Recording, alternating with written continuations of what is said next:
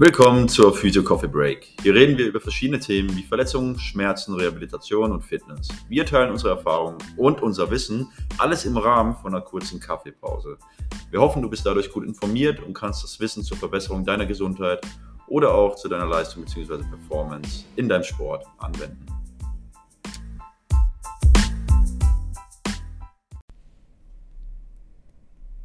Hallo und herzlich willkommen zur Physio Coffee Break. Ich bin Celine und ich wollte euch heute ein bisschen in die Welt der Neurologie entführen. Bevor wir loslegen, will ich euch kurz erzählen, wie es dazu kam, dass ich mich für die Fachrichtung Neurologie entschieden habe. Ich war damals noch in der Ausbildung und um ehrlich zu sein, war Neuro eigentlich so gar nicht mein Ding. Dann kam ich ins Praktikum und hatte dabei ein Erlebnis, das ich so wohl niemals vergessen werde. Wie das so üblich war, haben wir alle morgens unsere Aufgaben zugeteilt bekommen und dann stand ich da völlig allein in meinem ersten Patientenzimmer. Ein Mann, gerade mal Mitte 40, lag im Bett, konnte sich selbstständig kaum bewegen und auf meine unsicheren Fragen bekam ich auch keine Antwort, weil er nicht sprechen konnte. In seiner Akte hatte ich gelesen, dass er während einer OP einen schweren Schlaganfall hatte. Natürlich wusste ich erstmal gar nicht, was zu tun ist. Wie denn auch im ersten Praktikum. Mir fielen aber direkt die Bilder in seinem Zimmer auf. Darauf war seine Familie zu sehen, Zudem hingen selbstgemachte Blätter an der Wand, auf denen stand Papa, werd bitte schnell wieder gesund. Das hat mir damals das Herz gebrochen. Und ich wusste, ich muss mich hinsetzen und lernen und alles dafür tun, um ihm zu helfen, soweit es mir eben möglich war. Nach sechs Wochen täglicher und wirklich anstrengender Therapie lief er dann an seinem letzten Tag Hand in Hand mit seiner Tochter über den Flur, fing das Weinen an nahm mich in den Arm und sagte Danke. Und da war es eigentlich klar, dass es genau das ist, was ich später mal machen möchte.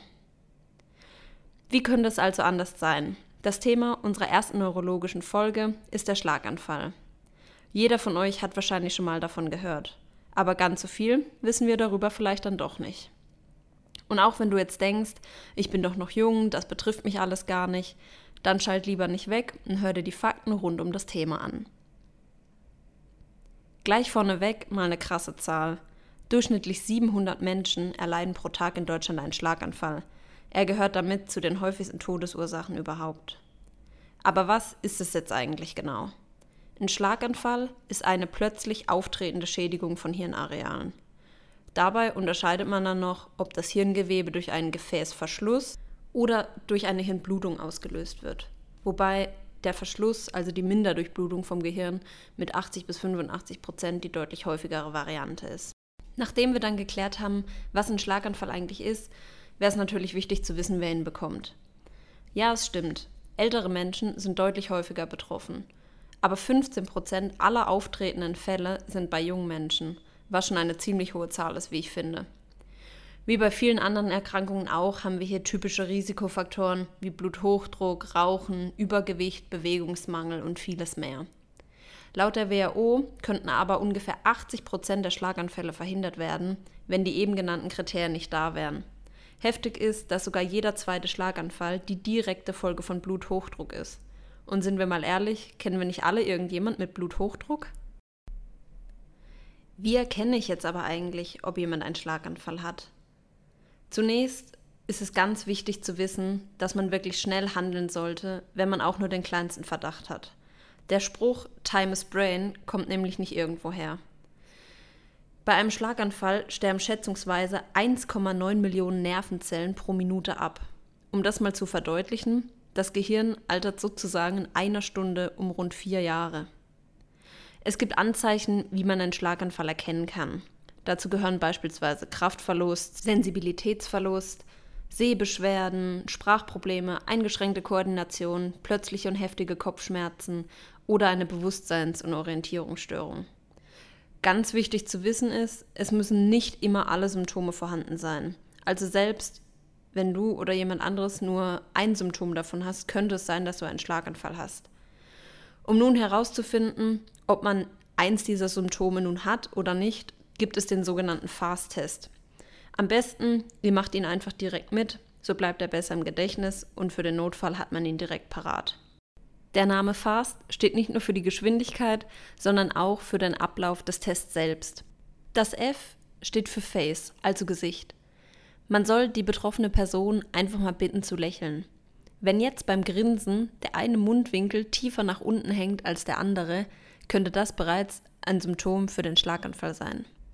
Das A steht für die Arme. Beide Arme sollen nach vorne auf Schulterhöhe ausgestreckt werden. Dabei zeigt die Handinnenfläche nach oben zur Decke.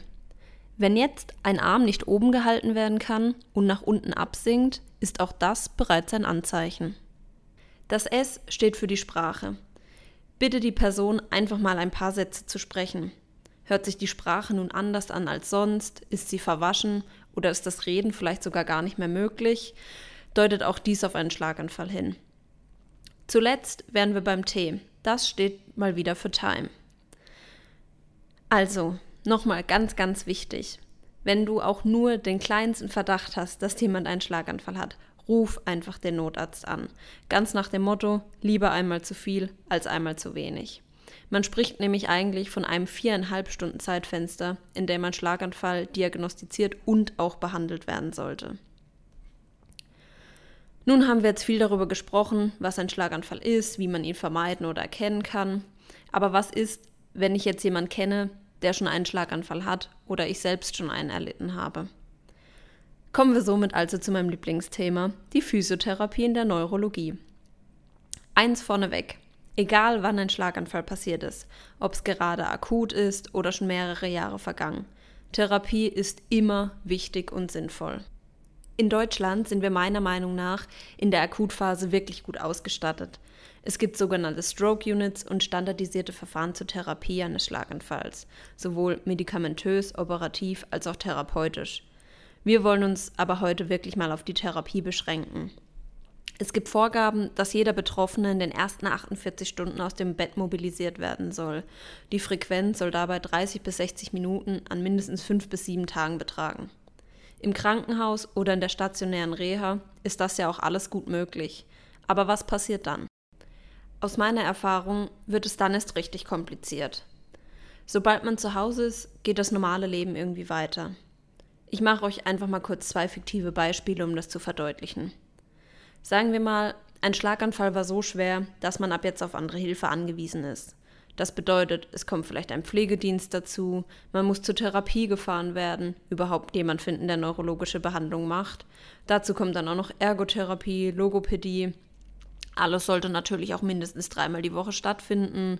Die Fortschritte sind langsam, die Motivation sinkt, das Ärgern mit den Kassen, um überhaupt weitere Rezepte zu bekommen, steigende Belastung für die Angehörigen. Ich fasse es euch mal kurz und knapp zusammen. Es bedeutet eigentlich Stress für alle und jeden.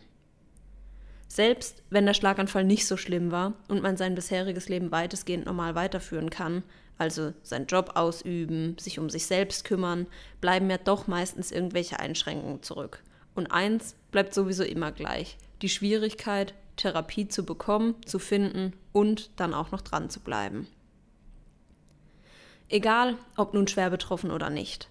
Eine offizielle Behindertenstatistik aus Deutschland zeigt, dass fast eine Million Menschen eine chronische Behinderung durch eine Hirnschädigung haben. Nur 8% geben an, keinerlei Beschwerden nach so einer Diagnose zu haben. Allein die Statistik sollte aufzeigen, warum Therapie so wichtig und wertvoll ist. Somit ist es die Aufgabe von uns Therapeuten, den Alltag wieder zu erleichtern und auch wieder mehr Lebensqualität zu bieten. Denn es ist wirklich nie zu spät.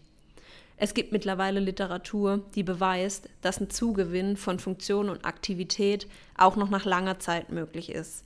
Und das ist es, was ich auch jeden Tag in der Praxis erlebe.